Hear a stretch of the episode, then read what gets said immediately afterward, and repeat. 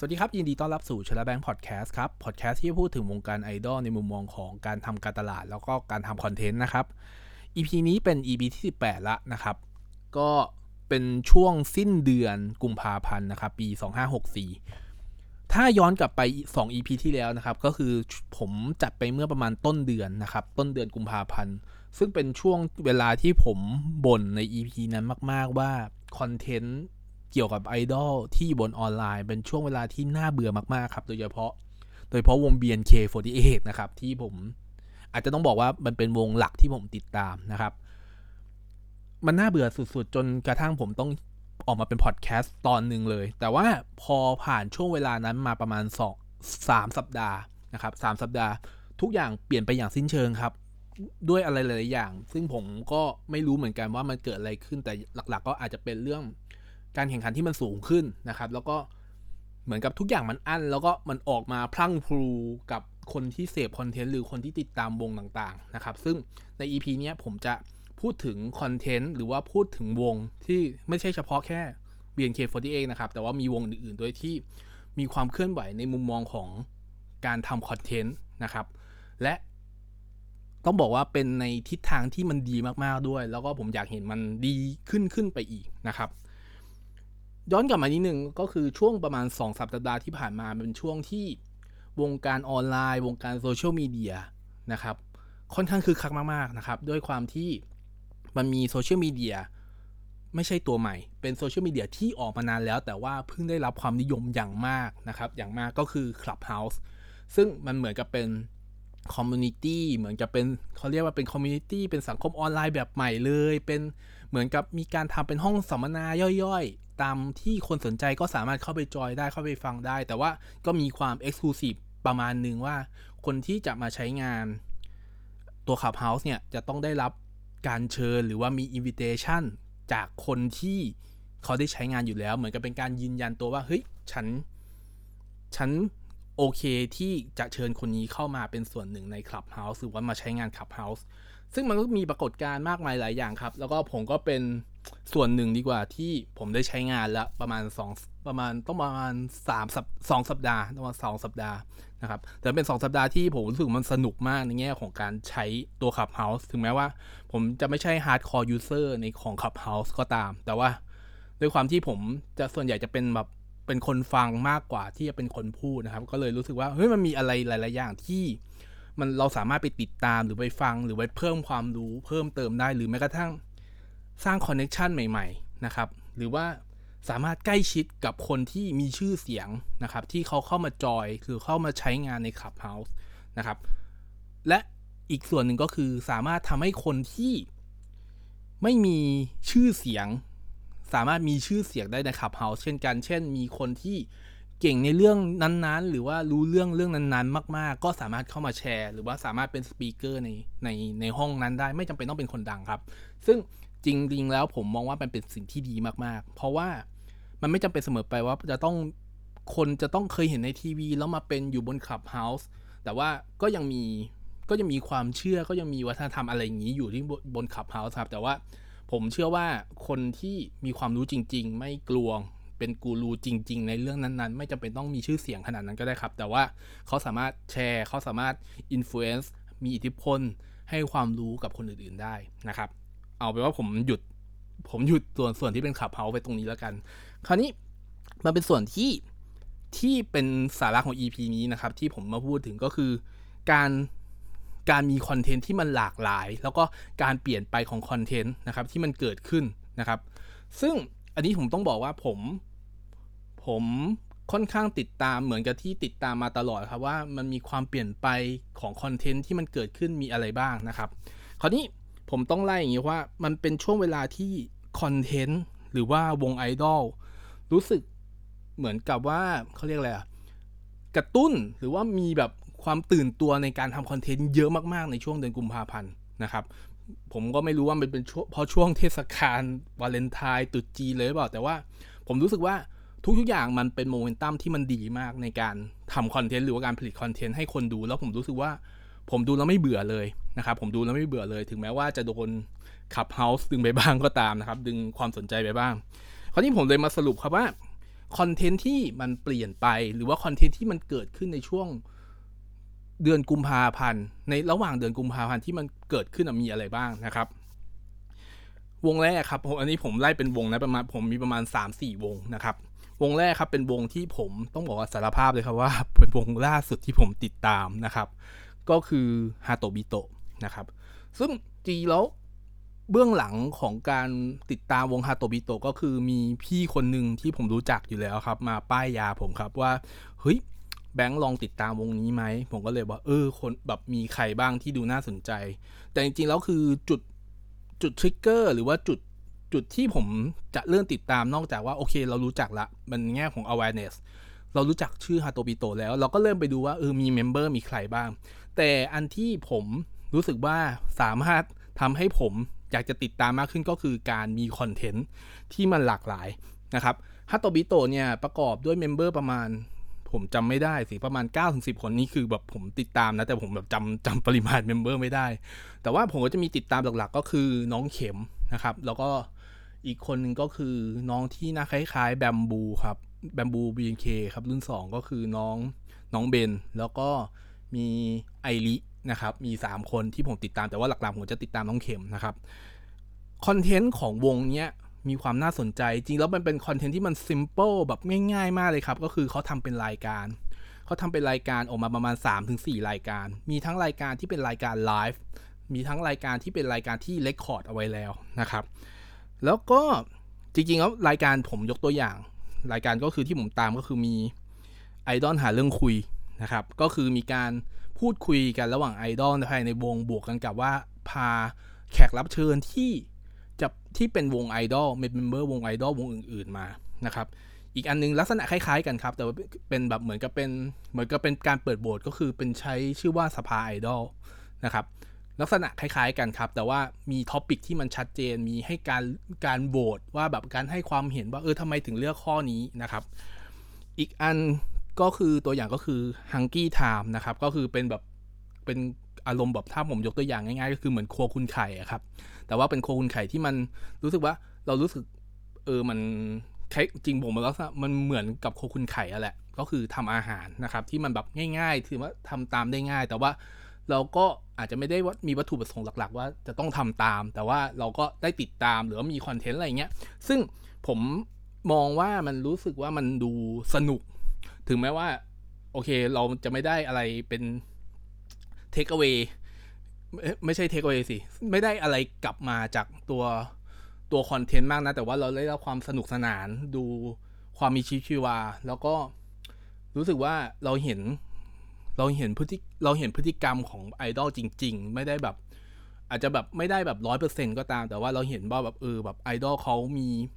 เขามี character ประมาณอย่างนี้นะ อย่างนี้นะ เป็นต้นจะไม่ได้แบบเป็นแบบฉาบด้วยความแบ๊วนะครับ เหมือน sugar coat ผมจะเรียกว่า sugar coat อะคือเคลือบด้วยน้ำตาลอะแบบหวานเยอะอะไรเงี้ย แต่ว่าก็จะมีความ real ความ real ประมาณนึงเลยแหละนะครับ ซึ่ง ผมรู้สึกว่ามันสนุกนะครับ อีกอันนึงของฮาโตบิโตเองก็คือจริงแล้วก็มีคอนเทนต์ที่เป็น paid content ละ ก็คือเปิดให้วิดีโอคอลนะครับ ก็ช่วงนี้ช่วงที่ผมยังอัดอัดพอดแคสต์ตอนนี้อยู่ก็คือมีวิดีโอคอลซึ่งจ่าย 400 บาทก็ได้คุย ได้คุยกับ member ที่เราเลือกได้ประมาณ 400 บาทนี่2นาทีนะครับ ก็จริงๆแล้วก็คือเป็นรูปแบบที่จะทำให้มันเกิด revenue ขึ้นมาให้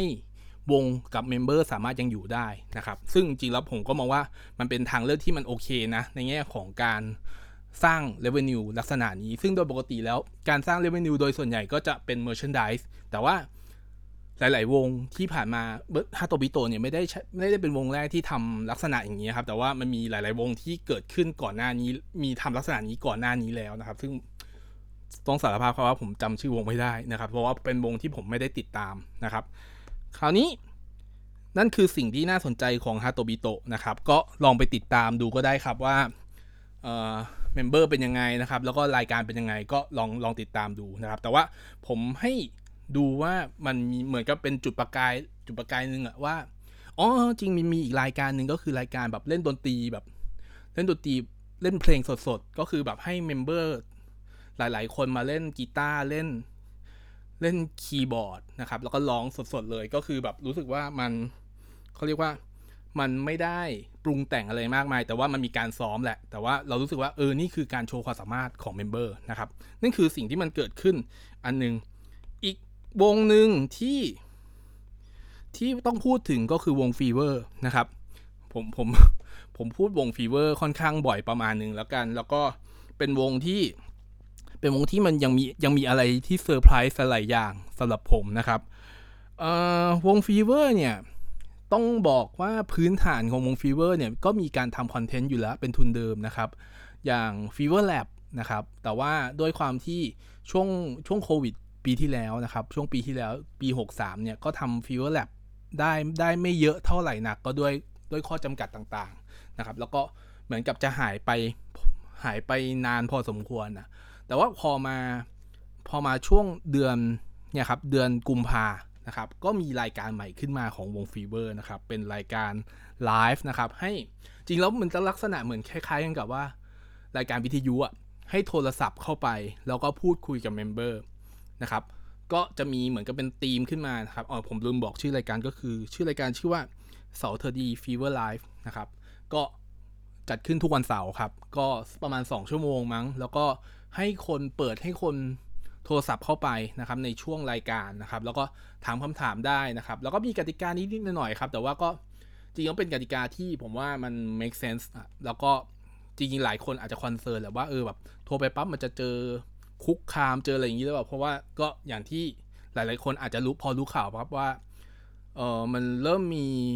เริ่มมีการคุกคาม member ของหลาย ๆ วงเยอะมากขึ้นเรื่อย ๆ ก็จากจิตใจคนที่อาจจะ มีความปกติน้อยลงนะครับ อันนี้ก็ว่าว่าว่าไม่ได้ครับ แต่ว่ามันก็ผมว่ามันก็มันอาจจะต้อง control กันให้มันเยอะขึ้นนะครับเออรายการตัวของ Fever เองเนี่ย s a u t d Fever Live ก็คือมีกติกานิดหน่อยแล้วก็คือห้ามพูด ห้ามพูดเชิงชู้สาวห้ามพูดอะไรเพราะว่ารายการสดมันก็จะ control อะไรมากไม่ได้ครับ แต่ว่ามันก็จะมีคนที่เขาเรียกมีคนที่เป็นคน control อยู่ เพราะถ้าถ้าเกิดว่ามันมี topic ที่มันหลุดออกไปจาก topic หลุดไปจากการพูดคุยนะครับ หรือว่ามันเริ่มพูดถึงบางเรื่องขึ้นมาปั๊บที่มันเป็นข้อห้ามครับ ก็จะโดนตัดสายทิ้งทันทีเพื่อป้องกัน เพื่อไม่ให้ไฟลามทุ่งนะครับ ซึ่งผมซึ่งผมว่ามันเป็นวิธีที่มันป้องกันง่ายที่สุดละนะครับ ก็จริงแล้วก็ต้องบอกว่าเป็นรายการที่ผม ได้ดูประมาณ 2 ได้ดูครั้ง 2 ครั้งแล้วแล้วมันรู้สึกสนุกมากนะครับ สนุกมาก ก็ลองติดตามมาดูครับวันเสาร์นะครับ วันเสาร์ช่วงมันถ้าผมจะไม่ผิดประมาณทุ่มหนึ่งนะครับหนึ่งทุ่มถึง3ามทุ่มประมาณนี้นะครับ อีกรายการหนึ่งนะครับที่เมมเบอร์ของ Fever เองไปจอยนะครับกันเป็นหนึ่งในพิธีกรก็คือหัดหันหัดหันษาหรือว่าพฤหัสหันษาครับก็ทาง True นะครับทาง True ID ก็มีสแปมนะครับสแปมน้องสาวของคุณเปอร์ติส The Voice นะครับเป็นพิธีกร ก็ ก็ผมว่ามันได้โชว์ skill การเป็นพิธีกรอีกอีกอีกรายการหนึ่งที่ไม่ได้ที่หลุดออกมาจากการเป็น Fever นะครับ แต่ว่าก็อย่างที่บอกครับว่าด้วยด้วยด้วยความที่มี skill หรือว่ามีช่องทางที่แบบมีการเผยแพร่มากขึ้น มีคนเห็นมากขึ้น มันก็ช่วยช่วยให้ช่วยให้วงรู้จักมากขึ้น หรือว่าเป็นที่รู้จักมากขึ้น ซึ่งจริงๆแล้ว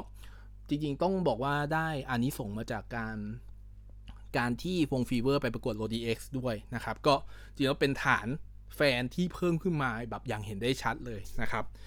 อีกอันนึงนะครับก็คือจริงรายการล่าสุดจริงๆ อันนี้คือเป็นเป็นแขกรับเชิญนะครับ เพราะว่าผมดูแล้วตลกมากแล้วผมต้องพูดถึงครับก็คือคาสิโนโรเลของวง Tattoo Color นะครับ ก็คือมีมีบีมบีมไปจอยนะครับ ซึ่งอันนี้ผมไม่บอกผมไม่บอกรายละเอียดแล้วกัน เพราะว่าอยากให้ไปดูครับ เพราะว่าต้องบอกว่าผม รายการนี้มีแค่สี่ตอนนี้มีถึง EP ที่ 4 นะครับ ไม่ใช่มีแค่ 4 EP แต่ว่าผมไปดูย้อนหลังจาก 4 3 2 1 แล้วผมแบบขำขำแบบตลกแบบตลกมากครับ ต้องบอกตลกมากๆ ซึ่งจริงๆแล้วมันเป็นรายการเบสของเป็นของ Tattoo Color แล้วก็มีการเชิญพิธีกรที่หลัก เอ้ยเชิญแขกรับเชิญที่หลากหลายนะครับ ก็ลองไปดูครับ แล้วก็บีมบีมก็ไปเป็นส่วนหนึ่งของแขกรับเชิญนะครับ ก็ต้องบอกว่าจริงๆแล้ว ผมว่า tactic หลาย ๆ อย่าง เริ่มแบบมีการที่จะทำให้คนอะรู้จัก คนจะรู้จักตัว member หรือว่าตัวศิลปินที่เพิ่มมากขึ้นในในหลาย ๆ รูปแบบที่ไม่ได้จบแค่ในช่องทางของตัวเองนะครับ ก็เริ่มมีเป็นแขกรับเชิญมากขึ้น ซึ่งจริง ๆ แล้วโมเดลอันเนี้ยมีวงอื่น ๆ ด้วย เริ่มทำเพิ่มมากขึ้นนะครับ โดยเฉพาะ BNK หรือ CGM นะครับวงที่ 3 ที่ต้องพูดถึงก็คือเป็น CGM ละ ซึ่ง ผมก็ยังประทับใจเหมือนเดิมครับ เป็นวงที่ประทับใจยังไง ผมก็จะประทับใจอย่างนั้น ผมก็จะยินดีที่จะอวยเต็มที่นะครับสำหรับวงนี้ ความครีเอทีฟไม่มีที่สิ้นสุดจริง ๆ ครับ ของวง CGM เพราะว่า CGM เริ่มเปิดตัวคอนเทนต์ใหม่ ล่าสุดก็คือคอนเทนต์ที่เป็นชื่อว่า Color of Colorful Wall นะครับ ก็คือให้ member ทั้ง 25 คนนะครับ ที่อยู่ CGM อะทำ วาดรูปในบนกำแพง ซึ่งตอนนี้คือผมเอาสารภาพตามตรงว่า ผมไม่รู้ว่ากำแพงตรงนี้อยู่ที่ไหนของเชียงใหม่นะครับ แต่ว่าผมถ้าเสร็จเรียบร้อยแล้ว ผมจะไปแน่นอน แล้วก็ผมก็จะติดตามเรื่อยๆว่าเออตอนนี้วาดไปถึงไหนแล้ว แล้วก็วันที่ผมอัดพอดแคสต์เนี้ยก็คือเริ่มมีการอัปอัปเดต progress ว่าตอนนี้กำแพงที่วาดอยู่เป็นยังไงบ้าง มีการลงสีอะไรยังไงบ้างนะครับ ซึ่งจริงแล้ว ต้องบอกว่าก็มีคอนเทนต์ที่บรรเลี้ยงมาเรื่อยๆ ก็คือคอนเทนต์ของบนเพจ CGM เองก็จะบอกว่าตอนนี้สถานการณ์ของ Colorful Wall เป็นยังไงบ้างนะครับ ซึ่งพอผมต้องบอกช่วงสัปดาห์ที่ผ่านมาผมรู้ว่ามันมีประกาศขึ้นมาในหน้าในหน้าเพจของ CGM นะครับ ก็ผมคอมเมนต์ไปเลยครับว่า โคตรครีเอทีฟอีกแล้ว วงนี้จะครีเอทีฟอะไรนักหนา ซึ่งมันไม่ใช่ มันไม่ใช่ negative นะครับผมว่าโอ้โหแบบผมว่าชอบมากๆในแง่แง่ของการทำคอนเทนต์ที่มันแบบหลากหลายมากๆ แล้วก็ผมรู้สึกว่ามันคาดการอะไรได้ยากสำหรับผมนะ แต่ถ้าถ้าเรามองดีๆว่าเชียงใหม่เองอะอย่างที่ผมเคยไปตามรอยครับ ผมเคยไปตามรอย MV CGM นะครับ อย่าง MV Melon ล่าสุดนะครับ ก็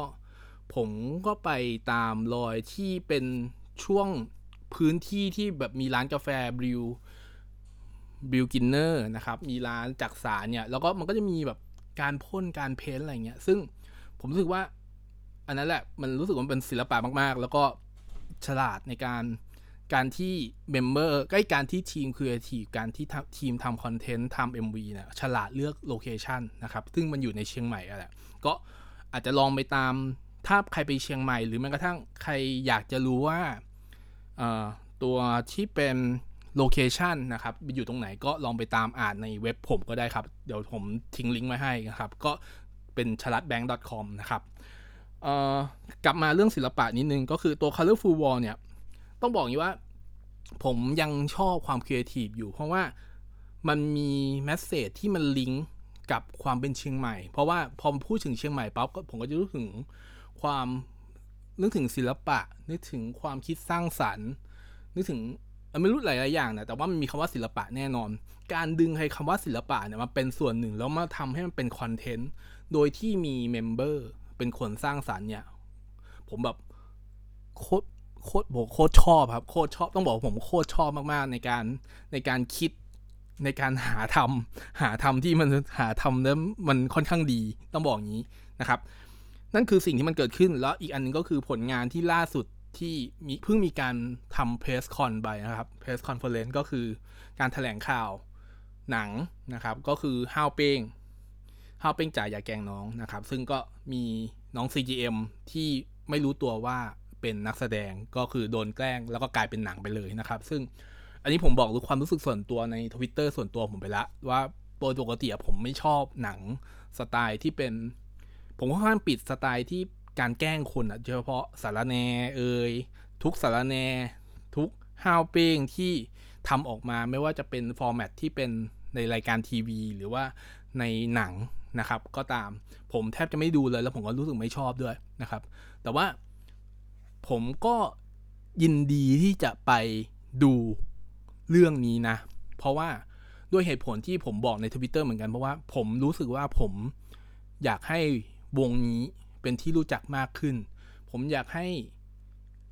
สิ่งที่เราไปอุดหนุนไปเสพเนี่ย มันทำให้วงสามารถมีชื่อหรือว่าสามารถยังรันได้อยู่นะครับ นั่นคือสิ่งที่ผมเรียกสิ่งที่ผมเป็นความตั้งใจของผมแล้วกัน แล้วก็จริงๆ แล้วความเรียกความที่ผมไม่ชอบตั้งแต่แรกอะ่ะ มันก็เริ่มเอ็นเอียงว่าเออผมรู้สึกว่าอยากจะเปิดใจลองดู จริงแล้วคือผมปิดประตูตายนะว่าผมจะไม่ดูเรื่องนี้เด็ดขาด แต่ว่า พอเริ่มมีเพรสเริ่มมีสกู๊ปเริ่มมีอะไรเงี้ยที่มันเป็นคอนเทนต์ที่มันค่อยๆ ไหลๆออกมาก่อนที่จะหนังจะเริ่มฉาย ซึ่งจะฉายวันที่ 18 มีนา ผมก็รู้ผมก็จะรู้สึกว่า เออมันสนุกสนุก น่าจะสนุกนะ แล้วก็อยากรู้ว่าไอ้พวกน้องๆ CM มันโดนแกล้งอะไรบ้าง ผมแค่รู้สึกว่าผมอยากดูมากขึ้น มีความอยากดูมากขึ้น ซึ่งนั่นแหละครับ ส่วนหนึ่งก็คือการทำคอนเทนต์ที่ทำให้คนอะ หันมาสนใจแล้วมันสามารถทำให้คอนวินส์คน สามารถทำให้คนเปลี่ยนใจ อยากดูมากขึ้นหรือว่าไม่เคยแบบคิดจะอยากดูแบบผมเนี่ยก็รู้สึกว่า เฮ้ย เออ ลองไปดูก็ได้วะ ด้วยความรู้สึกที่ไม่ได้แบบเป็นนกาทีฟแบบร้อยเปอร์เซ็นซึ่งผมอะเป็นนกาทีฟร้อยเปอร์เซ็นต์แต่ว่าไอไอเกวัตที่เป็นนกาทีฟร้อยเปอร์เซ็นต์มันเริ่มแบบผงกหัวขึ้นมา แบบลบติดลบน้อยลงนะครับ จนแบบ ผมไม่กล้าบอกเข้าใกล้ศูนย์แต่ว่าด้วยความที่เป็นฮาวเป้งอะไรก็ตาม มันก็ยังติดลบสำหรับผมอยู่แหละนะครับ ยังไงก็ลองไปดูนะครับ ซึ่งอย่างที่บอกว่าคอนเทนต์ถ้ามันสามารถทำออกมาดีแล้วสื่อสารได้นะครับ มันช่วยคอนวินส์คนเปลี่ยนใจคน ให้คนเปิดใจรับมากขึ้นนะครับ คราวนี้วงสุดท้ายครับที่จะพูดหนึ่งใน EP นี้ แล้วก็เป็นวงที่มีการเปลี่ยนแปลงเรื่องคอนเทนต์เยอะที่สุด ในช่วงเดือนกุมภาพันธ์ก็คือ BNK48 นะครับโอ้โหผมจริงๆผมพยายามลิสต์ออกมาครับ แล้วผมรู้สึกมันเยอะมากๆว่ามันมีการเปลี่ยนแปลงที่มันเกิดขึ้นนะครับ สิ่งนี้มันเกิดขึ้นอย่างชัดเจนก็คือวิธีการสื่อสาร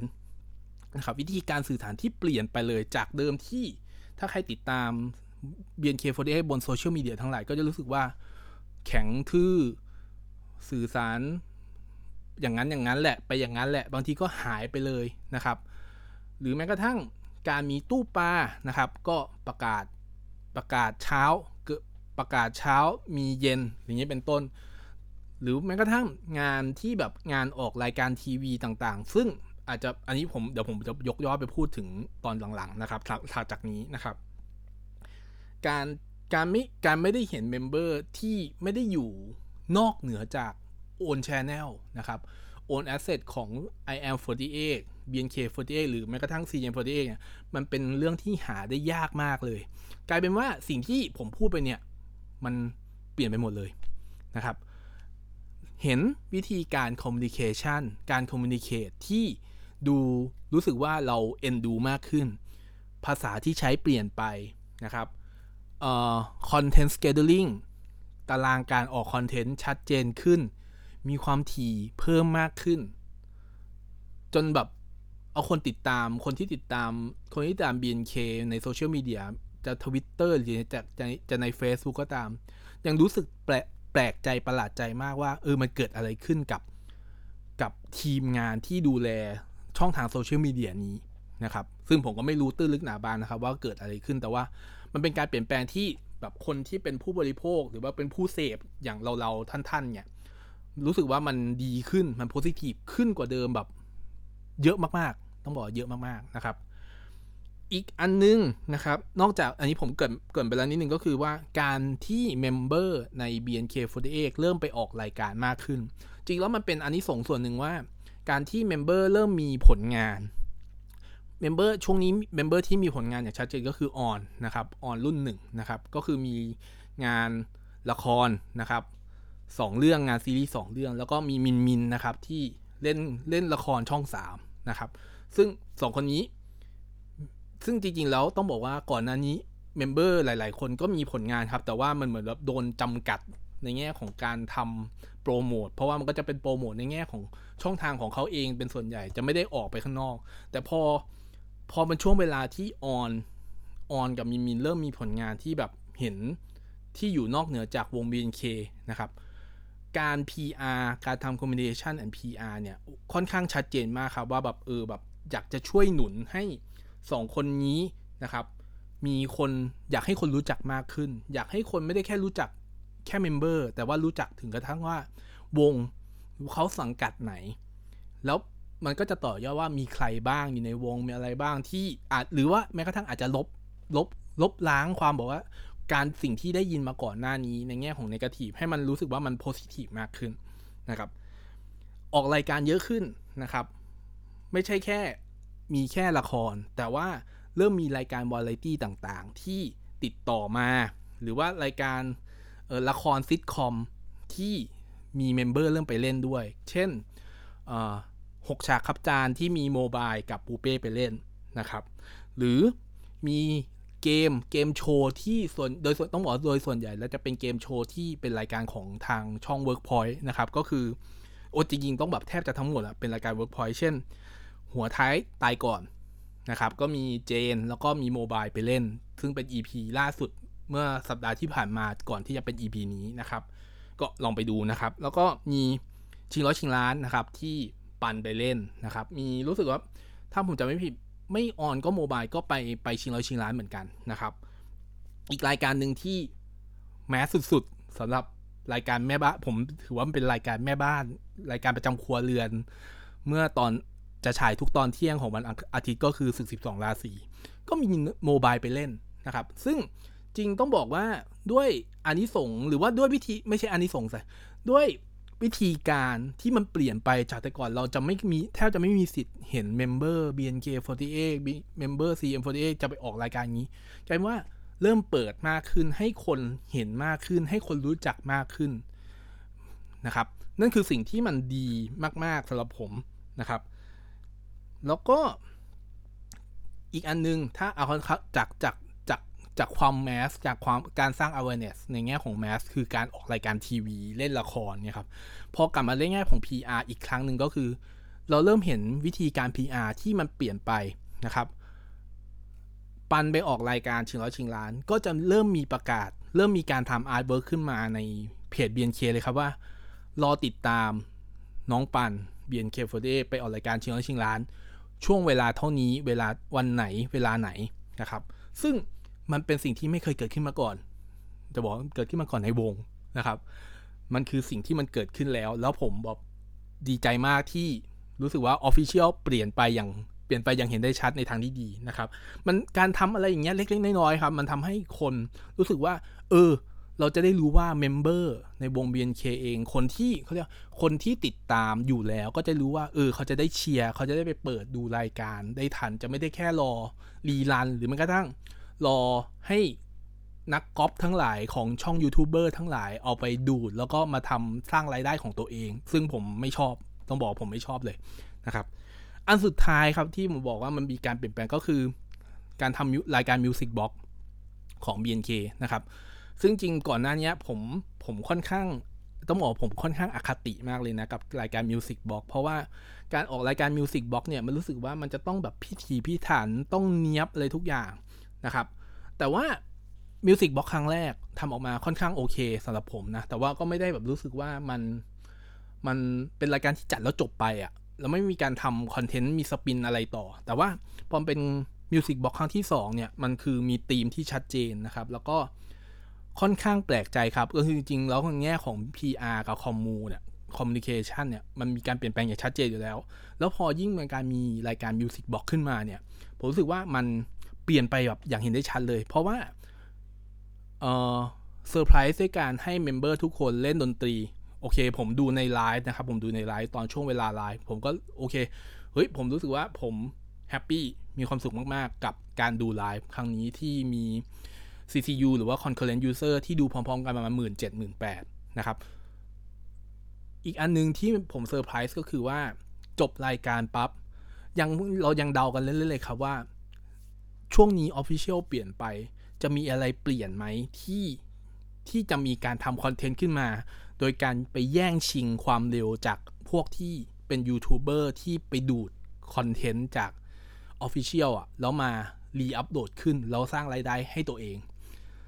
ซึ่งผมถามว่าผมก็เป็นคนดูจากสมัยก่อนนะ ผมเป็นคนดูช่องอะไรอย่างนี้อยู่แล้ว เพราะว่าด้วยความที่เราอะไม่ได้ ไม่ได้มีเนื่องจากว่า Official เองเขาไม่ได้ทำอะเขาไม่ได้สนใจว่า เออเขาก็ เขาก็ไลฟ์ไปแล้วก็จบไป แต่พอเป็น Official รุ่นใหม่ พอไลฟ์มิวสิกบ็อกจบปับ๊บไม่นานก็มีการอัปโหลดขึ้นมา แล้วเป็นการอัปโหลดที่ไม่ใช่ว่าอัปโหลดแบบส่งๆครับ เป็นอัปโหลดที่มีการแบบแบ่งล็อกเลยว่า เอ้ยช่วงเวลานี้เป็นเพลงนี้ช่วงเวลานี้เป็นธีมนี้ ซึ่งผมบอกว่ามันเซอร์ไพรส์มากๆในการทำงานนะครับในงานในแง่ของการทำงาน หรือแม้กระทั่ง ตอนไลฟ์ตอนช่วงฉลองจะกำลังจะฉลองโดดดิด่ง 150 ล้านนะครับ ก็มีมี rerun ขึ้นมานะครับ มีการตัด rerun ขึ้นมา มีการตัดไฮไลท์ขึ้นมา ซึ่งตอนนั้นผมรู้สึกว่าประมาณเที่ยงคืนกว่ามั้ง ก็มีแบบอยู่ดีช่อง Channel BNK48 หรือว่าช่อง BNK48 ใน YouTube ก็มีอัปโหลดวิดีโออัปโหลดใหม่ ซึ่งมันเป็นวิดีโอที่เพิ่งมีการไลฟ์เมื่อตอนเย็นๆ ตอนหัวค่ำนี่เอง ซึ่งนี่คือมันเป็นมิติใหม่ของการทำคอนเทนต์ ผมเลยผมเลยเขาผมเลยทวีตหรือว่าผมก็บอกบอกหลายๆคนว่า มัน Official BNK หรือแม้กระทั่ง CJM มีของดีอยู่แล้ว มี asset อยู่ตัวเองอยู่แล้ว เพิ่งจะตื่น เพิ่งจะมาหยิบมาทำเป็นของตัวเอง ไม่ให้คนไปขโมย ไปทำรายได้ การมีของตัวเองแล้วแบบอยู่มีของตัวเองอยู่ในมือแล้ว ปรับให้มันดีขึ้น ทำให้มันดีขึ้นแล้วอัปโหลดในช่องทางของตัวเองในโอนชแนลของตัวเอง มันย่อมดีกว่าการที่จะไปต้องไปติดตามชแนลอะไรก็ไม่รู้นะครับ ซึ่งนั่นคือสิ่งที่มันเปลี่ยนไปนะครับ แล้วมันเปลี่ยนไปในทางที่ดีด้วย นั่นคือสิ่งที่มันเกิดขึ้นในช่วงประมาณสองสามอาทิตย์ที่มามาที่ผมในช่วงต้องบอกว่าช่วงภาพรวมของเดือนกุมภาพันธ์หกสี่นะครับ ที่มันเกิดขึ้นแล้วก็ผมเห็นว่ามันเป็นช่วงที่ ความคึกคักของคอนเทนต์มันมีสูงมาก แล้วก็ผมรู้สึกว่า